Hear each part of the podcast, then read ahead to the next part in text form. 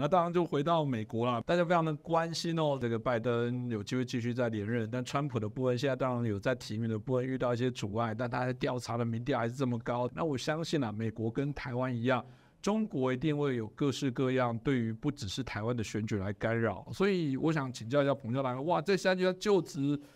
哇，就已经八十二岁，美国到底这次选举结果，然后这个到底会对于我们可能产生的一些影响，是不是也请彭教授帮我们分析一下？是啊，这个看到呃两位美国总统的呃候选人，呃可能都年过八十啊，这对于我和习近平，我跟他同年嘛，对。这都是一种激励嘛，对，我们还年轻。哎，那么，呃，但是说实在，呃，习近平是非常担心的。为什么说非常担心的呢？因为这个现在美国国会里面，虽然大家对于中国议题的态度，往往都是唯一能够达成共识的，不过呢，这里面还是有态度这个强硬的这个指数不同。相对于民主党的这个国会议员来讲，共和党的国会议员那对中国的态度是更强硬的。所以说，这个对于习近平来讲啊，他非常担心，万一说明年的美国总统选举，这个让川普又卷土重来的话，中国要怎么办？为什么呢？因为这个上一次川普之所以会败选。就川普自己认为，他说这个中国隐瞒疫情，造成美国这个受到很大的伤害，那直接冲击到他的选情。因为在川普任内，美国的经济、美国的就业情况都一片向好，只是啊，意外的从中国来了一个武汉肺炎啊，然后呃，造成了这个全世界都一片呃悲悲云惨雾的。但是呢，在美国来讲，真的是二战以后从来没有这么严重的这个平民的伤亡，所以这个也是这个川普之所以会落选的这个关键因素之一。所以以川普的个性，呃，说他要不计，他要不计较，那是不可能的啊。所以中国才会更担心，说万一川普又回来的话啊，过去川普的做法。已经让中国这样这个由红转黑，就在川普这一任啊，就在川普那一集，然后现在整个美国，甚至于整个西方世界都一片啊，对于中国采取一个非常负面，甚至于敌视的态度。所以我们看到前不久在旧金山的 APEC 在旧金山开会的时候，啊，中国这个习近平啊，很难得的。出席，然后跟拜登举行了会谈，在我们所了解的内容来讲，习近平一再跟拜登讲，他没有攻台计划，没有二零二七的计划，没有二零三五的计划，他不知道说有这样的计划，没有人跟他报告过啊。那么回去以后，中国在现在他的这个中央啊，就是说最重要什么，要搞好跟美国的关系。各位有没有觉得很奇怪？为什么突然之间要搞好跟美国关系？因为现在到下一任美国总统这个就任还有一段啊，差不多十个月时间。换之就是说，如果下一任美国总统换人了，美中关系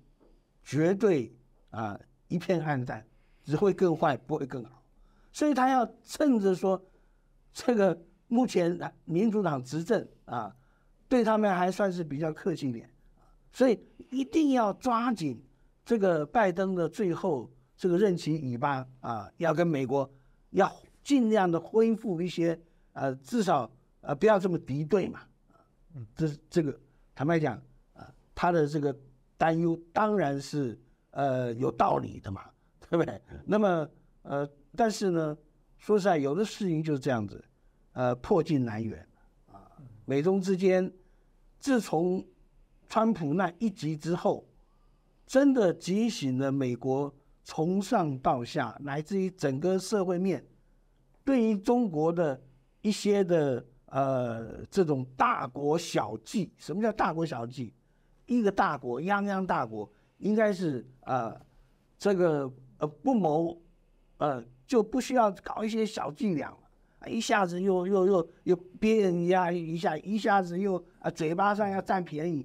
这些伎俩坦白讲，看在人家的眼里面，就觉得你这个啊号称这么一个大国，小里小气的，搞了一些这种啊让人家一看都知道的伎俩，像现在啊对台湾的啊什么呃贸易壁垒的调查什么，你以为你很高明吗？啊大家都知道嘛，就是为了为了想要影响台湾的选举。诸诸如此类啊！我昨天参加了一个呃中日的海鲜大宴啊，那么当然都是台湾的一些这个呃跟日本亲好亲亲善的一些的团体所办的。为什么呢？因为啊，为了所谓所谓的呃排废水排污染废水的问题啊，中国进了美日本的海产输向中国。嗯，那问题是？中同样的海域，中国船只捞起来的鱼就没问题啊，日本捞起来的就一一定认认为是你受到核污染，这这都是一些啊这种啊这叫什么雕虫小技啊，这种搞法就让人家厌恶，所以今天美国人为什么会这样子的厌恶中国？中国要检讨。不是说啊，光你表面上说啊，我们搞好关系啊，战狼现在不要不要这样子谩骂美国，哎，真的，你已经立下这样的印象以后，你现在想要怎么样？坦白讲，有点迟了。所以如果这样听起来，王小兰，你觉得习近平比较怕川普当选还是拜登当选？当然，你从他现在的动最好两个都不当选，最后美国灭亡。所以说，这个当然他很怕。这个川普当选，因为说呃，拜登啊，就是民主党他们的比较有脉络可循，对你比较可预测。嗯，川普最大的问题就是他不可预测性，连美国的啊政客都没办法预料呃他下一步会怎么样嘛，对不对？所以这就是川普的这个会造成美国一些建制派呃感到焦虑的地方对，不过呢，对于中国来讲，呃，像川普。这样的人反而是他们这个呃对他们最有效的，而且真的是可以让呃他们好好反省的。